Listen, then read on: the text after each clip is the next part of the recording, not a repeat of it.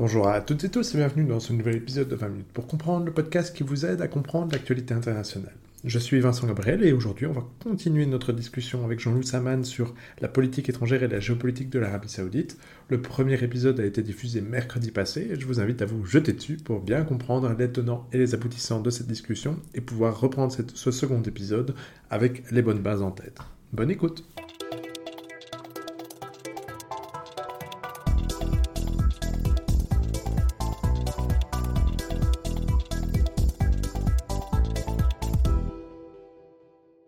Alors Jean-Louis Saman, dans l'épisode précédent, on avait passé en revue l'histoire, la géographie et le système politique de l'Arabie saoudite, et on avait également étudié ses relations avec les États-Unis et Israël.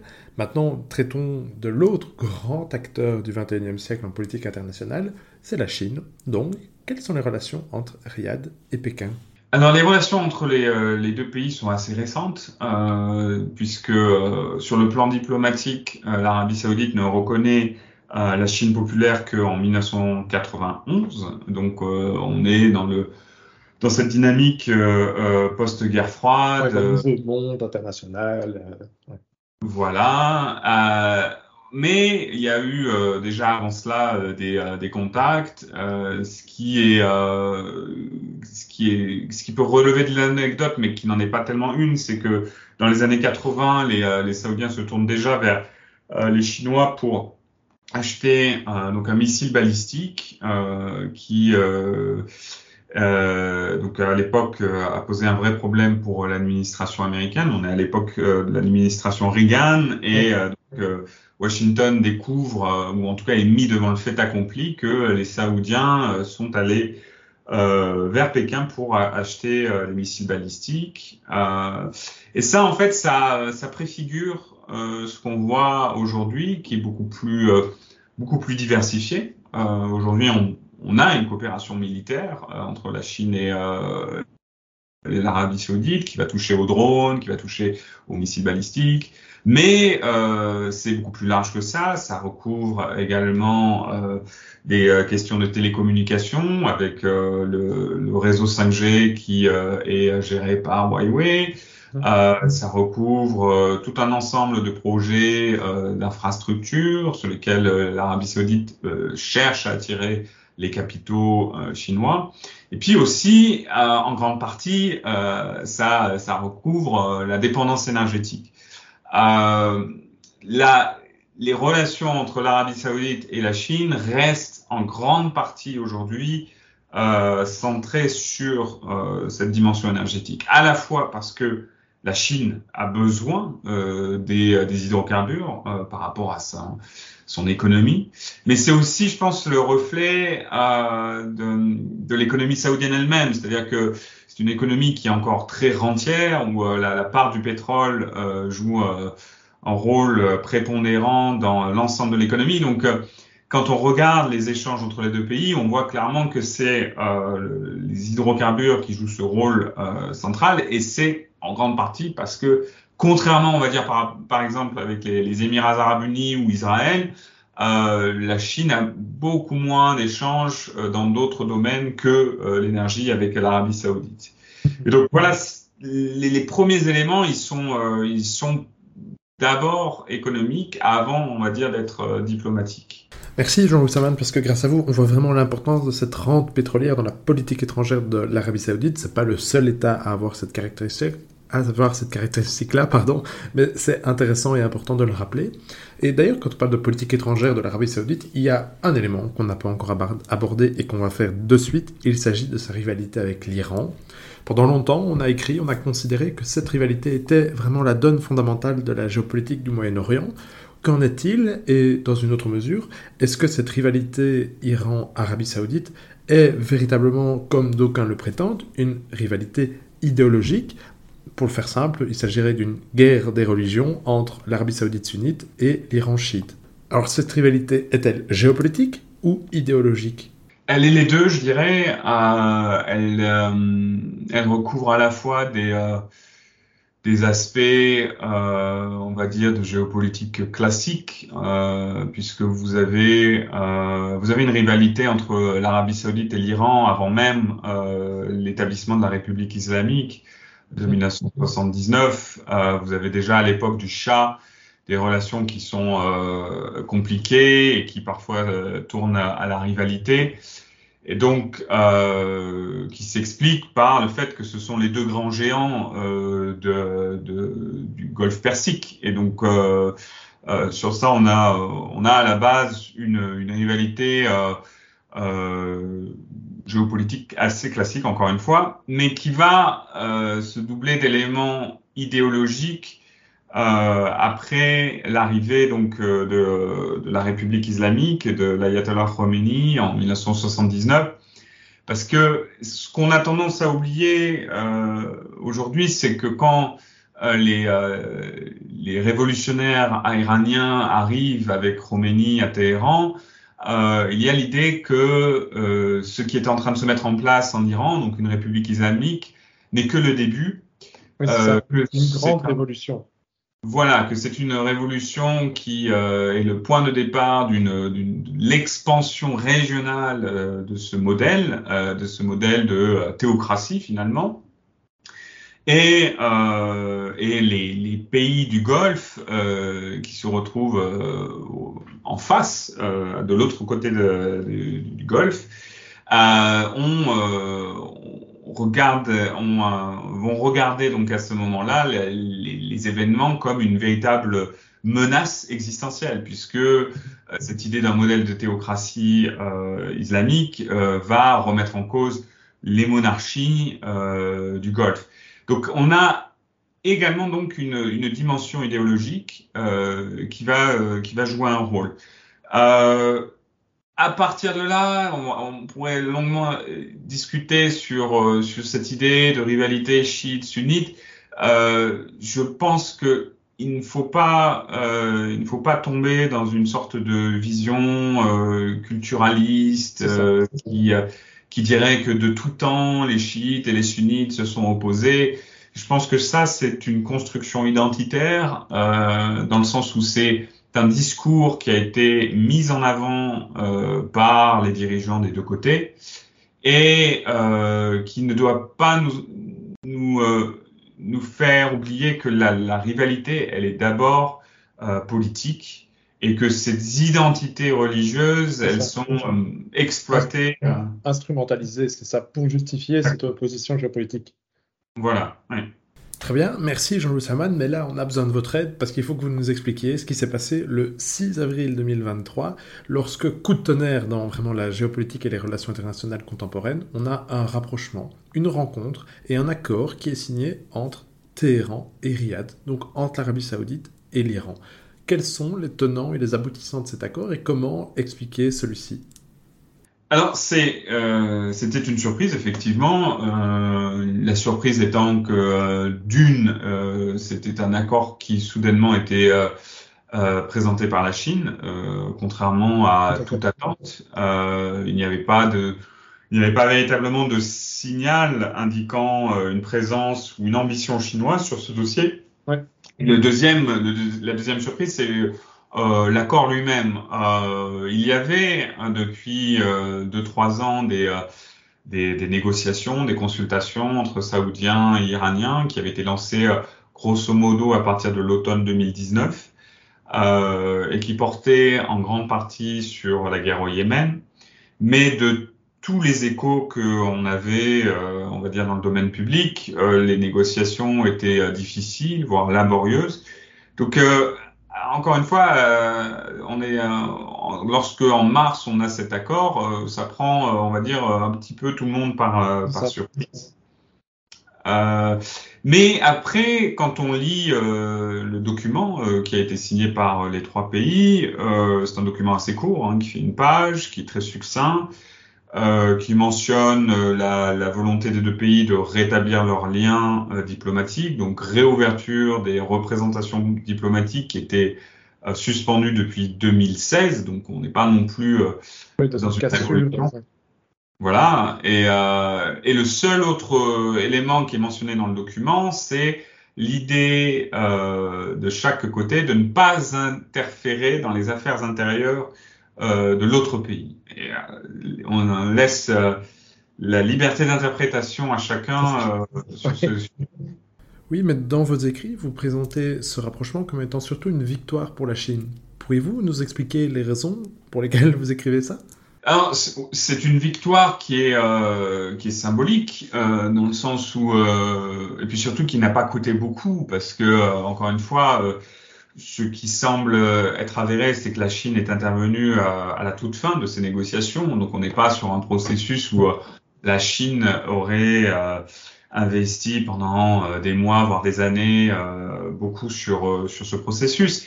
Donc c'est euh, une victoire euh, parce que c'est une victoire opportune, euh, une victoire parce que ça envoie un signal euh, aux États-Unis assez clair, qui est que euh, la Chine est capable de euh, d'obtenir des résultats que les États-Unis n'arrivent pas à obtenir par eux-mêmes.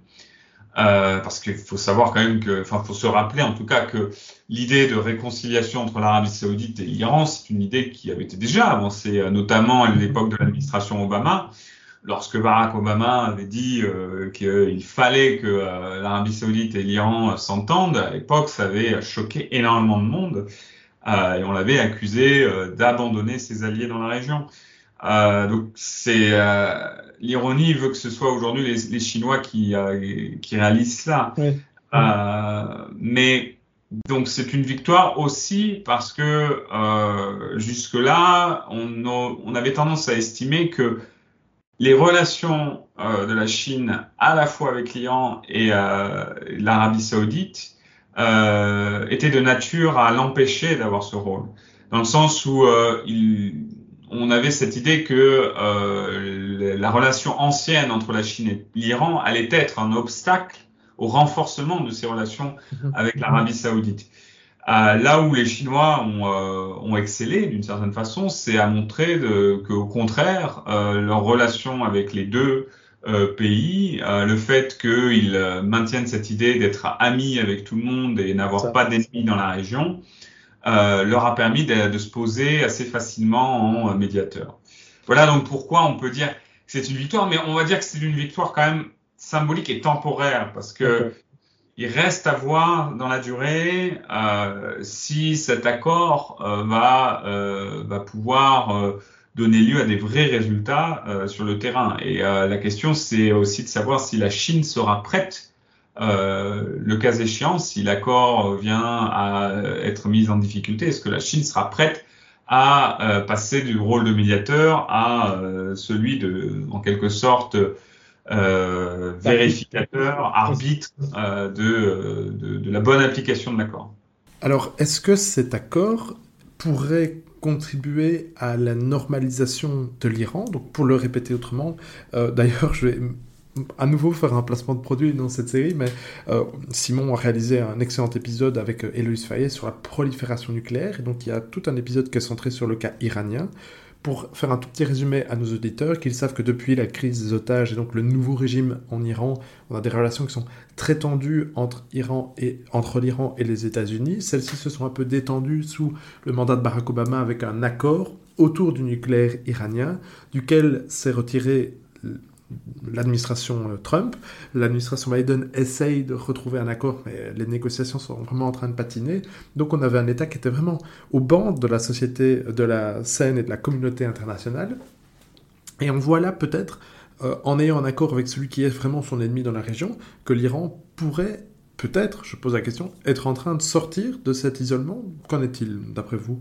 Alors, euh, déjà, il faut voir ce qu'on entend par normalisation, puisque quand on parle de normalisation avec Israël ou normalisation avec oui. l'Iran, c'est deux choses très différentes. Euh, par exemple, les pays du Golfe euh, on, euh, on, reconnaissent euh, la République islamique d'Iran.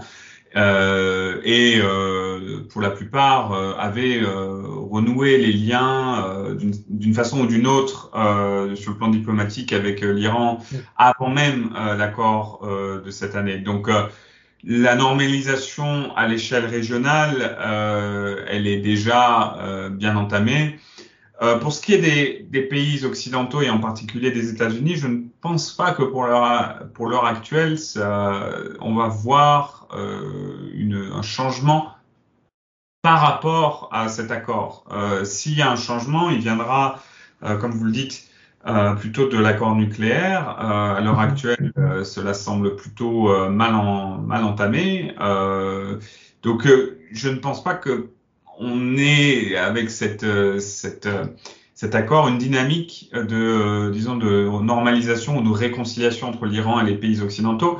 Mais d'une certaine façon, l'Iran ne cherchait pas cela à travers cet accord. Je pense que pour l'Iran, euh, c'est au contraire une façon de dire que euh, les Occidentaux ne sont plus euh, les maîtres du jeu au Moyen-Orient et que l'Iran a d'autres alternatives. L'Iran a des relations privilégiées avec la Russie, avec la Chine, et donc d'une certaine façon n'a pas besoin de cette, de cette réconciliation avec l'Occident. Alors j'aimerais terminer par une question un peu plus analytique peut-être, mais on a fait beaucoup d'épisodes euh, dans ce podcast finalement sur la, géopolitique de cette région. On observe donc que l'Iran est un ennemi des États-Unis, plus ou moins affirmé, que Israël eh bien, se désintéresse, ou en tout cas avec cette nouvelle coalition semble avoir les coups des franches ou un peu se libérer de ce qui était une sorte de tutelle américaine euh, donc sur l'État hébreu. L'Arabie saoudite se détourne également de Washington et celui, cet État s'est également retiré de l'Afghanistan. Donc moi j'aimerais simplement vous demander, qu'est-ce qui reste comme influence américaine, américaine au Moyen-Orient?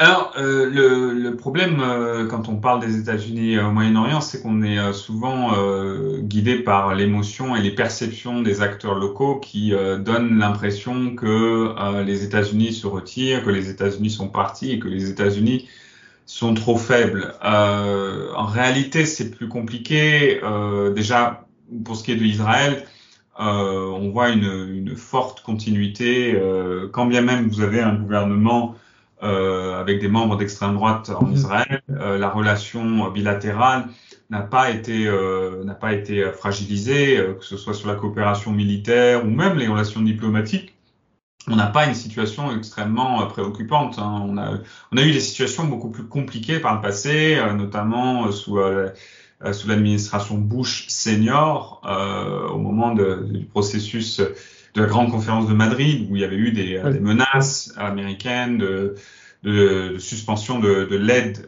militaire à Israël. Là, on n'est pas du tout sur ce genre de scénario.